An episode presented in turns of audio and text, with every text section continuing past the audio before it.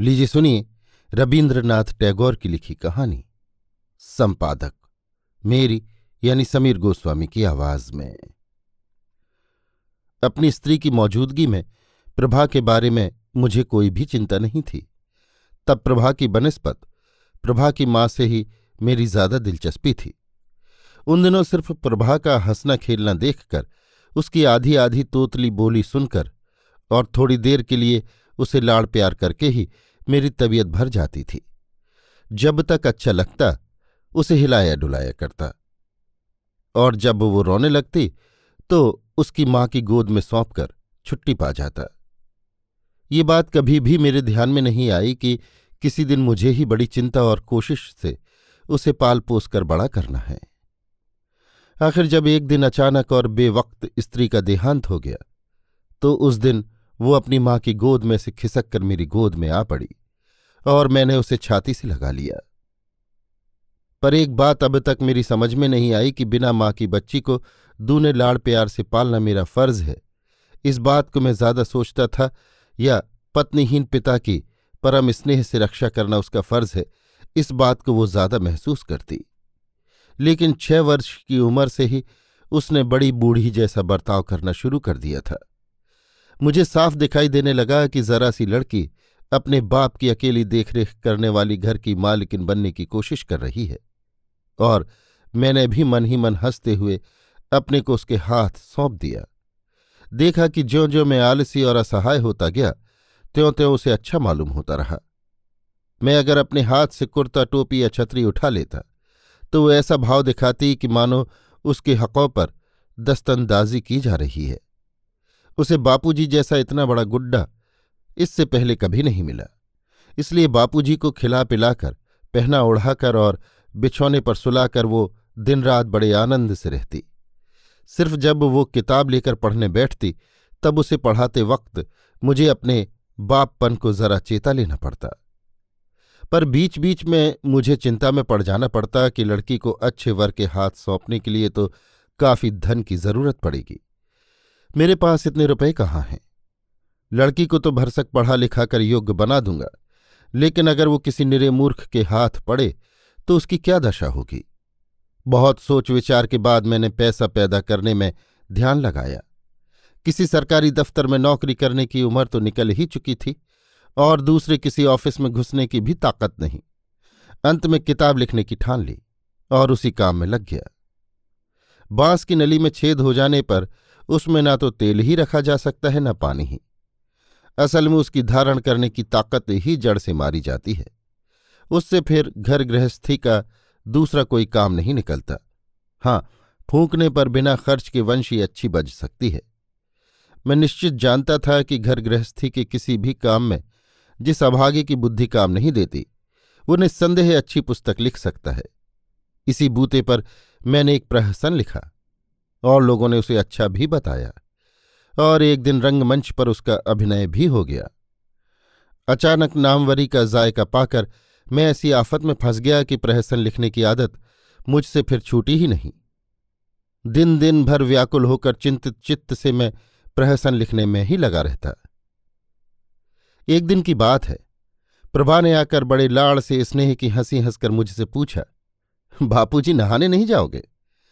मैं गरज उठा, जा जा, अभी जा। लिखते वक्त देखना किया कर। बालिका का मुँह शायद फूंक से बुझाए गए दिया की तरह बुझ सा गया और कब वो रूठ कर फटा हुआ हृदय लेकर चुपचाप वहाँ से चली गई, मुझे मालूम ही नहीं पड़ा। नौकरानी को फटकार देता, नौकर को मारने दौड़ता, भिखारी भीख मांगने आता तो लकड़ी लेकर उसका पीछा करता। सड़क के किनारे पर ही मेरा घर था।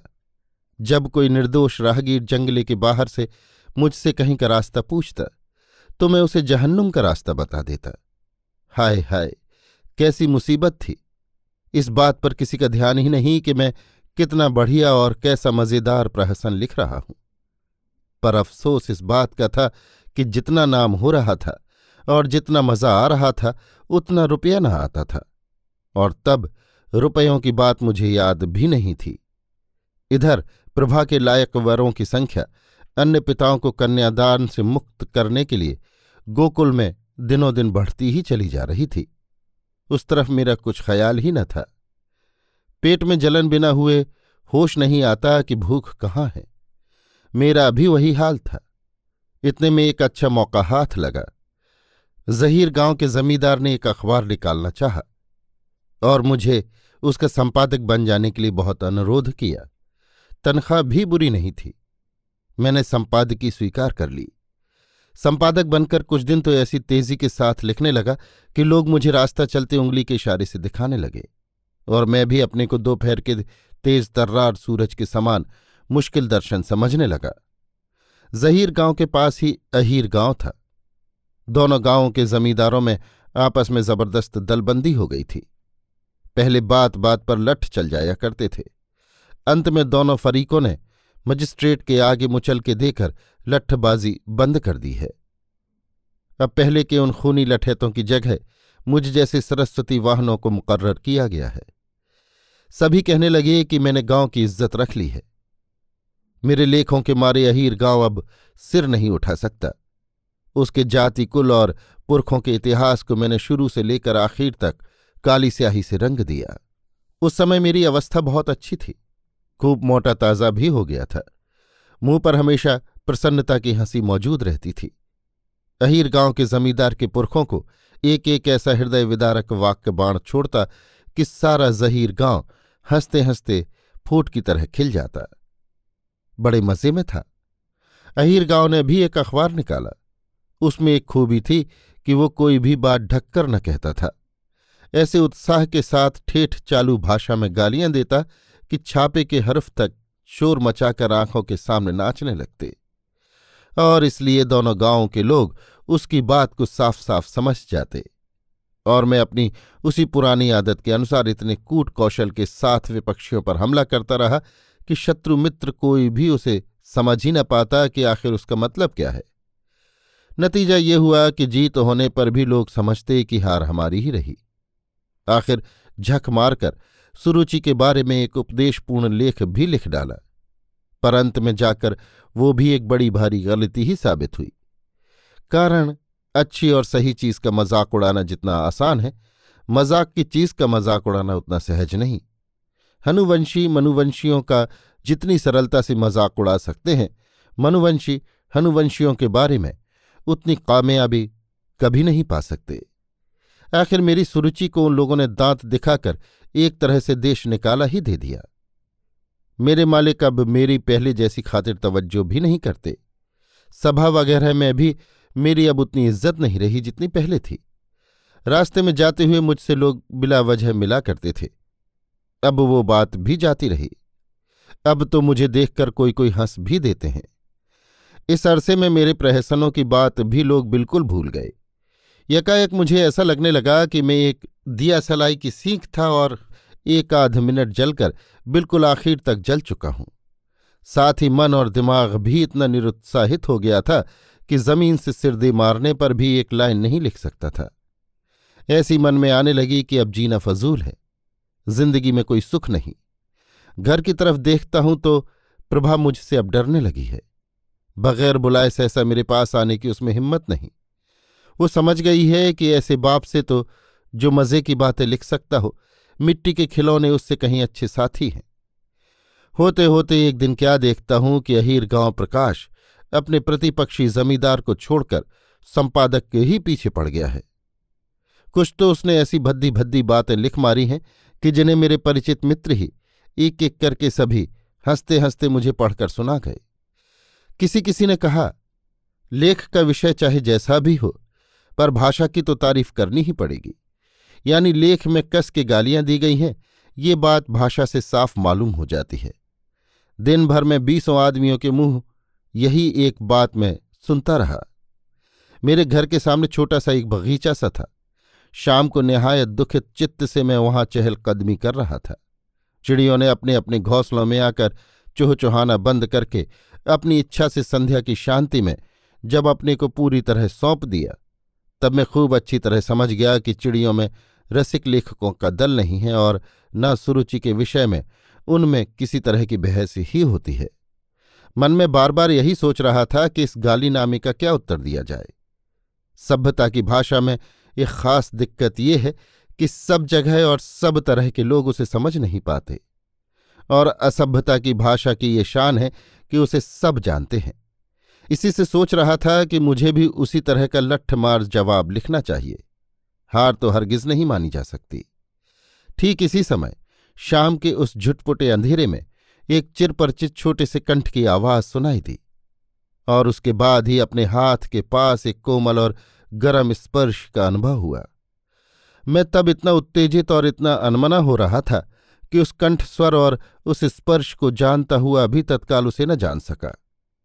पर उसके दूसरे ही क्षण वो कंठ स्वर हमेशा के पहचाने हुए गले की वो मीठी, मुलायम और प्यारी आवाज़ मेरे कानों में जाकर खूब जोरों से गूंज उठी और वो अमृतमय मधुर स्पर्श मेरे हाथ में संजीवित हो उठा।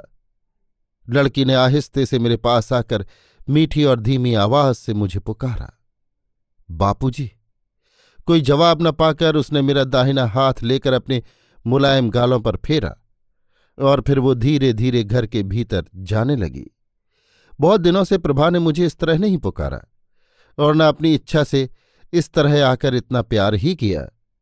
इसी से आज उस प्यार भरे स्पर्श से मेरा हृदय सहसा अत्यंत व्याकुल और चंचल हो उठा। कुछ देर बाद घर में जाकर देखा, प्रभा अपने बिस्तर पर पड़ी है। उसे खूब ज़ोर का बुखार है, आँखें कुछ खुली और कुछ बंद हैं। बिना माँ की मेरी प्यारी बच्ची दिन के अंत में झरे हुए फूल की तरह मुरझाई सी पड़ी है। सिर पर हाथ रखकर देखा बहुत ही गर्म है। जल्दी जल्दी सांस चल रही है। माथे की नसों में जोरों से खून दौड़ रहा है। मैं समझ गया कि मेरी बच्ची तेज बुखार की तेज गर्मी से बेसुध होकर अरसे से प्यासा हृदय लेकर एक बार अपने बापूजी से प्यार करने और प्यार देने बाहर दौड़ी गई थी। उसके बापूजी उस वक्त जहीर गाँव के लिए कड़े से कड़ा जवाब लिखने की उधेड़ बुन में लगे हुए थे। मैं उसके बिल्कुल पास जाकर बैठ गया। बच्ची मुँह से कुछ बोली नहीं। सिर्फ़ अपने गर्म हाथों के बीच में मेरा एक हाथ खींचकर अपने गाल पर रख लिया और चुपचाप पड़ी सोती रही। जहीर गाँव और अहीर गाँव के जितने भी अंक रखे थे, उन सब में मैंने दिया सलाई लगा दी। जवाब में फिर मैंने कोई लेख नहीं लिखा। खुद अपनी हार मानकर इतना सुख, इतनी शांति, इतनी तसल्ली मुझे कभी नहीं मिली, जितनी कि आज मिली। जिस दिन प्रभा की माँ मरी थी, उस दिन उसे मैंने अपनी गोद में खींच लिया था और आज उसकी सौतेली माँ की चिता में आग लगाकर, फिर से बच्ची को अपनी छाती से लगाकर, मैं घर का घर में लौट आया। अभी आप सुन रहे थे रविन्द्रनाथ टैगोर की लिखी कहानी, संपादक। मेरी यानी समीर गोस्वामी की आवाज़ में।